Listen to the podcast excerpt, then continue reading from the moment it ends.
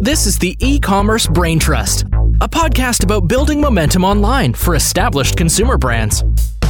Join our hosts and their expert guests for high level conversations about e commerce strategies, trends, and innovations. Access our brain trust and boost your brand's e commerce potential. Well, hello and welcome back to the e commerce brain trust podcast. I'm your host, Kiri Masters from Bobsled and Acadia Company. And today I'm joined by one of my new colleagues from Acadia, Chad Crow. Welcome to the show, Chad. Oh, thanks, Kiri. I, I appreciate you inviting me on to talk a little bit about really what I've seen from the Google Marketing Live event that, that came up on the e commerce side. So I'm really excited to chat a little bit more about that, but also just really, really excited to get to call you a colleague as well. So very excited for the conversation. So, just a little bit of an intro on you, Chad, because I think this will kind of set the stage for our conversation today as well. So, you are a partner at Acadia and head up operations for the whole company. Before you joined Acadia, what were you doing and why do you know so much about Google? Yeah, I can back you all the way up to the beginning of my career. Actually, I started in television, and so I was a news reporter. Really? Yeah, for the first kind of year of my career, and for a local, a small local cable station. It sounds way cooler than it probably really was. But anyway, that's where I started. And then, you know, as cable subscriptions started drying up, this local station saw the need to cut costs on the television side and the need to find new revenue. And so I kind of proposed to them, hey, let us start building websites for some of your business clients I mean, that's really how I got into kind of the e-commerce space. I built my first e-com website on some like god awful open source code from WordPress, and it was for the chocolate caboose out of Blue Ridge. And so that was kind of my first go at it. And then kind of from there, I just started noticing some of the sites that I was working with getting traction and others not, and trying to learn why and how and what we could do to get more traffic. And that was my kind of gateway into the paid realm. And so from there, I left and took a job after my excitement and, and really enjoyment into really Google search. What era was this, like approximately? Man, this was early 2000s, maybe 2008, maybe. Yeah. And so I took an in house job at an e commerce business that pioneered selling industrial automation equipment to industrial engineers online. I figured, hey, you know, this would be a great job because if I could sell stuff to some of the most skeptical people on earth, in industrial engineers, I thought, hey, I could be winning. And so I did about five years there and was able to grow their e commerce business significantly through paid search and eventually paid social as well, which I think, again, even more of an accomplishment to sell industrial engineer parts and pieces over social media. But that was kind of the time when grandma and grandpas were jumping onto Facebook to see all of the grandkid pictures. And I was able to interrupt and interject there and win e-commerce business for them. And so that was kind of where I started with my paid search and paid social career. From there, a friend of mine from college, which I was probably six, seven years outside of college by this time, approached me and said, Hey, you know, I have an SEO business and would love to have a partner to do a paid search offering so we can be a holistic company for search. And long story short, we got together and what was kind of became Techwood Consulting, later Techwood Digital, and we did organic search and paid search for our clients. And then from there, we joined the Acadia family. And so that's kind of the progression of my paid search kind of hmm. history, but I definitely made my way into the digital marketing realm via paid search and definitely have a big heart there. And I love the math and science of it all. Yeah. Yeah. It was, sounds like you were there at the early days for all of those things. And oh. actually, oh. heart and science is, is one of the call outs that you had from attending Google Marketing Live this year. And that's what we're here to dig into. You called out three themes from that event. Before we get into that, and sort of contextualizing it for an e-commerce operator. I'll be honest, I wasn't that familiar with Google Marketing Live. So can you tell us a little bit more about that event and is it typically where new ground is broken and announcements are made that really sort of indicate what is happening in the future or what do people usually take away from this type of event? Yeah, it's kind of Google's. They do it pretty much yearly. It's their big pinnacle for you know people like me who enjoy paid search. They used to do it in person. I've been out to you know San Jose for it before, which is a lot of fun. The last couple years have been you know virtual. This one was actually more hybrid, so they were really excited to have host this event this year as let's get back to kind of normal. But yeah, they usually launch a lot of new and talk about a lot of new betas and a lot of new case studies for things that they're starting to innovate on and give some strong indications of what the future is going to be. Hmm. Let's dig in there. One takeaway that you had was around the future of advertising being AI driven.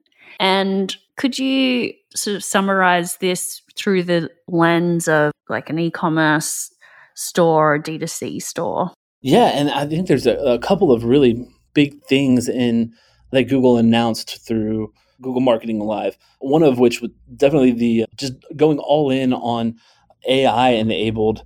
So if you don't have a lot of experience with Google, they've gone through a kind of a period of hey, there was all manual bidding based off of keywords for search, and then they started adding in you know, features and, and a lot of automation so that you can do some real time bidding and things like that. And they've more recently gone to this concept of AI enabled bidding. And so, really providing the algorithm with as much information as possible so that it can make real time decisions for you based off of the conversions you're targeting. And so that kind of signals a couple of big things for me as Google goes all in that direction. The first really being how spot on your conversion tracking has to be for Google to really let its AI work, right? Like if you're telling the algorithm to go and achieve a goal, which is not a very well thought out goal, well, then you're obviously your marketing results are not going to be well thought out. So that's kind of the first thing that really speaks there is you're really going to need to make sure that you have your tracking solid, and that matters a lot more as Google Analytics is transitioning right now from the old Google Analytics to a newer version called GA4. And so they've kind of signaled that next year they're making the big shift to GA4. And so e-commerce you know, practitioners need to make sure that they are fully aware of what that means and how they're going to feed the AI the information it needs to make the best decisions possible. At a really high level, what does that change mean, the move to GA4? Yeah, so GA4. So if you've been in the e-commerce space and you've had a website, I'm sure you're very familiar with Google Analytics. Google Analytics has been around for a long time. I think it was originally bought from Yahoo, like part of the old Urchin code. It's been a long time, but it's been around forever and it's just not seen huge significant change. It's seen I liken it to like we have a a fence in my backyard, right? That keeps coming undone and so I put another nail in it every now and then. Now eventually that board has started to split and so like I'm going to have to replace that board that's kind of what's happening with GA4. It seems like, hey, we've taken Google Analytics, they've put enough kind of nails and duct tape on it. They've decided that, hey, it's time just for an overhaul. And so they're going to GA4, and GA4 is going to allow the same tracking experience across different platforms. So it'll tie in your app if you have an app with your website data, allow for what Google is really starting to coin the omni channel shopper and allow for visibility across all of their products, all of their channels that uh, customers can interact with. Does that answer your question on GA4? Yeah, so it's sort of like the new and improved Google Analytics needing to sort of repay some technical debt from having a fairly legacy kind of platform. Right. And the biggest thing to know is it's just you actively have to do something on your website to change it. So oh. it's not something that's just going to click over magically for you right now. I mean, you make sure you go and enable it and have I think it's scheduled to be kind of start sunsetting and the old Google Analytics will take no new information starting next July Is kind of the time frame that Google has given us. So it's kind of important that by the end of June if you can get GA4 up and running so that you're running the old analytics and the new analytics for a year yeah. before you go over so that you have historical data and can do year over year comparisons. Oh, that is such a good point. Yeah, time's are ticking on that one, folks. that's takeaway number one is get savvy on GA4. Right. And again, that's kind of more on the analytics side. For Google Marketing Live, it's really focuses on the Google Ads properties. But again, the piece that matters so much there is just GA4 is what's going to feed a lot of that analytics data to your Google Ads property so that it can make the right decisions for you in the bidding auctions. Got it. So, anything else to know about AI and Google's, you know, the future of advertising is AI driven that's going to be relevant for consumer brands? Yeah, just some big things that came out signaling it was Google's going all in on Performance Max campaigns. And Performance Max campaigns are another kind of AI driven feed based ad. So you see in Google search when you see the images popping up or across display, and now even across video ads, they're going to start showing feed driven ads through this AI driven platform and this Performance Max product. And it's for me, you know, it's kind of flying under the radar. You know, Google's been signaling and moving traffic over and over and over to it. And they're now kind of publicly proclaiming this is the future.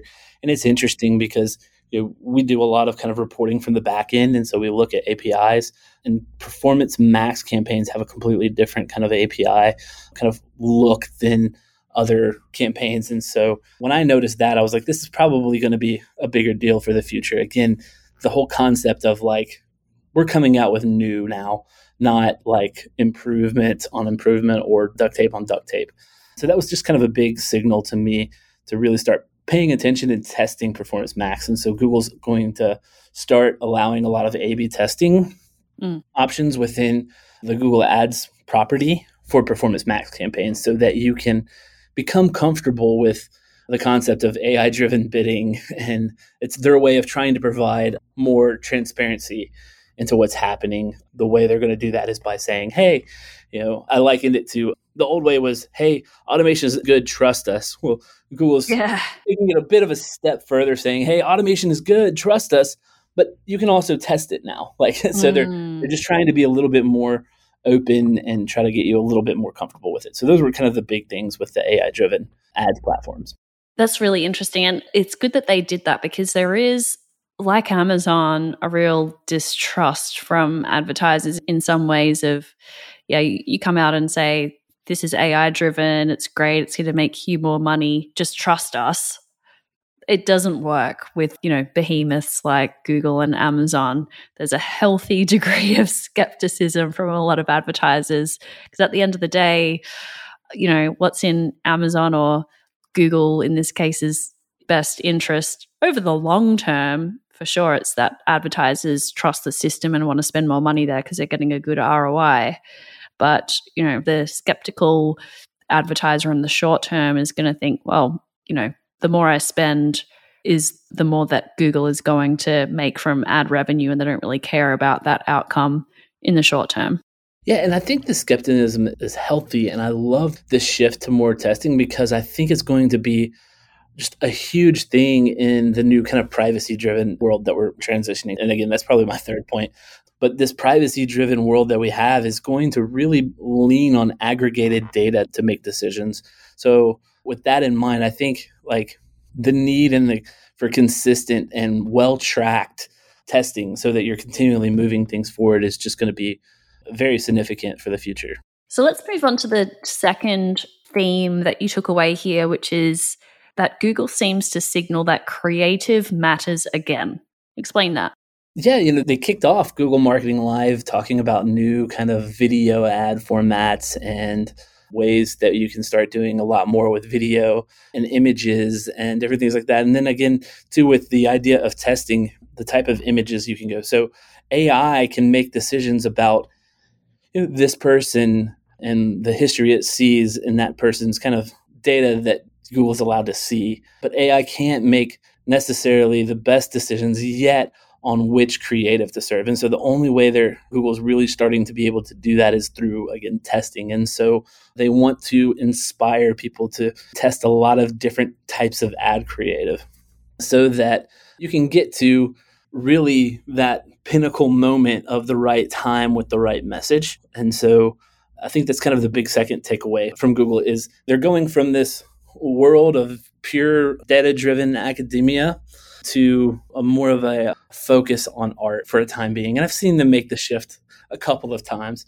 And I think it's healthy, right? Like it's healthy in schools to have a lot of different classes and to classes and to use both sides of your brain. And I think we're just entering into a time where Google is really starting to try to think creatively and think more about that messaging and what's going to be inspiring and really drive that deep connection with brands through visuals. Hmm.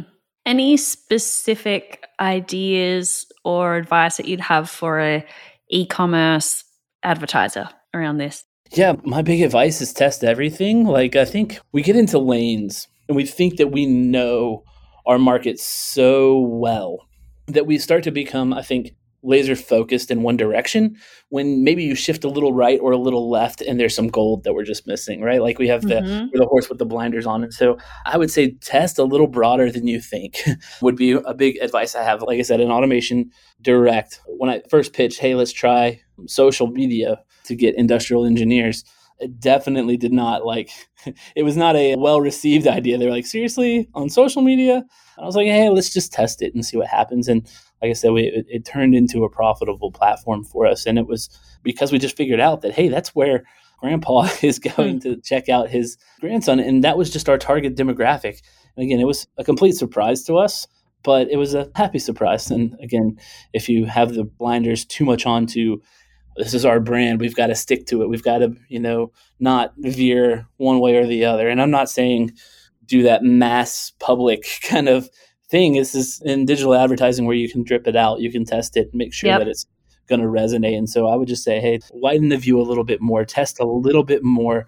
And then I would also say, make sure that you track your tests. I think in our industry, people use tests very lucidly. I guess that's a word.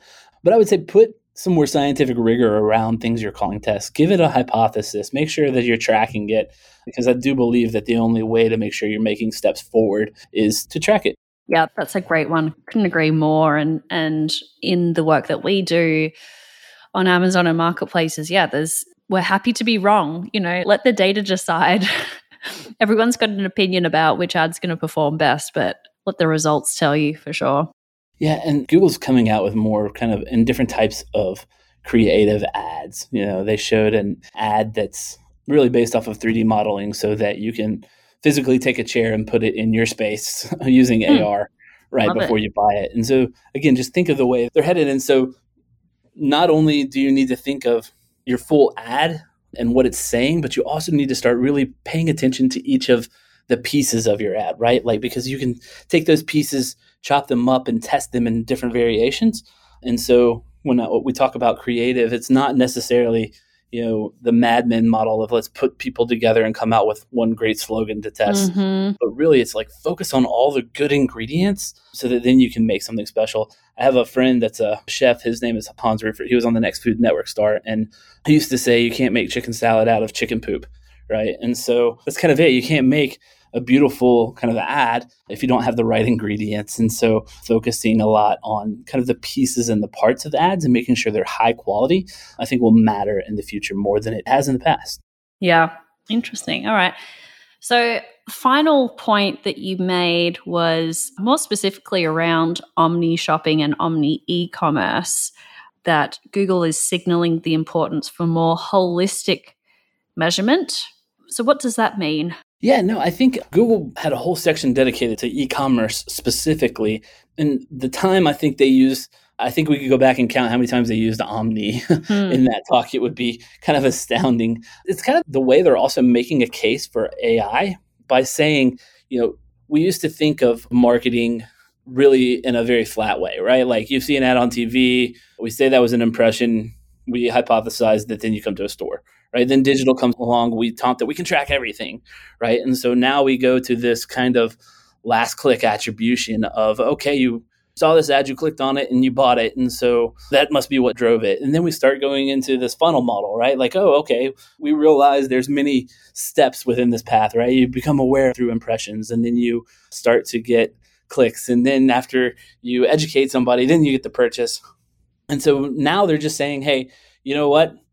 All of that, we're just realizing is way more complicated than we've ever thought. And there's just so many possible paths that somebody can take and so many different ways that somebody can learn about you. And it's changing at a very alarming rate, right?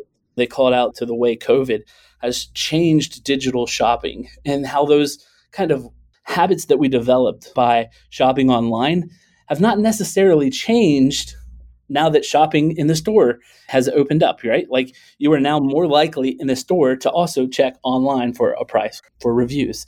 And so, because that's just so dynamic and changing so fast, and there's so many different paths, it's really the reason why they're saying you really have to start using machine learning and AI to make those bidding choices so that you, because you just can't physically keep up. Yep, that makes sense. And just on the, you mentioned the continued use of the word omni. I think that that's just an easy way to avoid saying the big bad A word. right. But it is true. And that's a huge challenge that we see with retail media specifically as well is the path to purchase is, is disrupted now and people are discovering something on TikTok and buying it for the first time on Amazon because they just open up their computer and search for it there.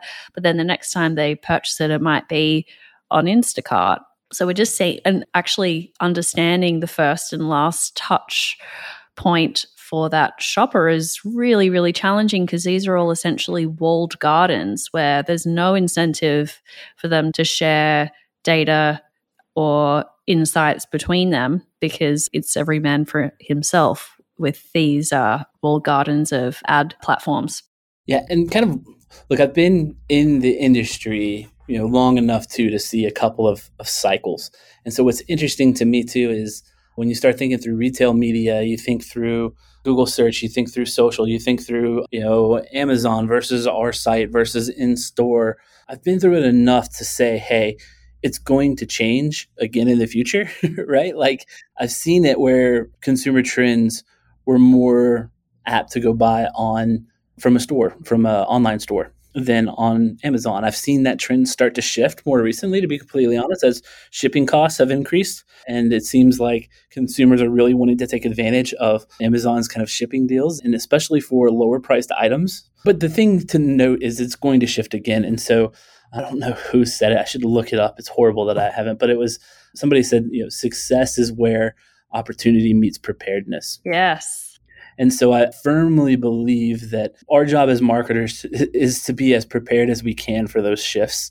And part of that's going to be making sure that we're tracking each channel. We're doing as much as we can to think through the whole omni presence of a customer and how they're making a decision. And honestly, too, that's kind of not to get marketing here for ourselves, but that's kind of the whole thesis of Acadia is like, how do we help clients be as prepared for those shifts as possible so that marketers aren't getting themselves into a, oh, well, I've gone all in on Amazon and now I have to make a shift and it's going to take, you know, six months to a year to make that great shift so that you miss that opportunity. So we want to be prepared and we want to be agile to help people make those shifts as soon as possible. And so that's why I'm so excited to get to partner with you, Kiri. Oh, right back at you, Chad. Yeah, this is so helpful because, you know, I certainly get stuck in my tunnel vision of thinking about Amazon and marketplaces, but the reality is nine out of 10 people listening to this podcast are also overseeing to some degree some kind of D2C, paid search, paid social channel as well. And so I think this is just a useful crossover of our thinking as a company on these different segments and opportunities. So, Chad, your write up, which is on the Acadia blog, and we'll link to that in the show notes, was awesome. You covered all of those topics that we discussed today. And then also, three things that you should be doing today to get ahead of these changes previewed at Google Marketing Live. So, we'll link up to that blog post. Please check it out if you're interested in learning more. And Chad, I've got two quick, like rapid fire questions for you just to get you thinking on your feet again. I know you haven't had your afternoon cup of coffee today, so maybe this would give you a jolt of adrenaline. All right, let's go. What's something that you've changed your mind about recently? Ooh, maybe it's just the conversations and the way we've been going, but I feel like I have actually made it a shift in my thinking for and promotion of AI, right? like I don't think I was a big proponent of it when it first came out because I didn't trust it but I've seen it work now enough and I've gotten to talk to enough people to learn a little bit about it. So I think I'm actually changing my mind and going more and more over to the AI side. Interesting. And what are you excited about? I'm excited to be alive and I'm excited to be part of an amazing world that's being innovative and trying to change and do good things. I'm excited to be part of an amazing company that I think has an amazing heart. And I'm even more proud and excited to be part of an amazing family. And so I'm just I'm excited to wake up every day and try to make a bit of a positive difference in the world. And I feel like every day that I can see a little light is just an amazing day. And so that's what keeps me going. Awesome. Well, thanks for joining me, Chad. I'll see you around the Atlanta office. Absolutely. Thank you.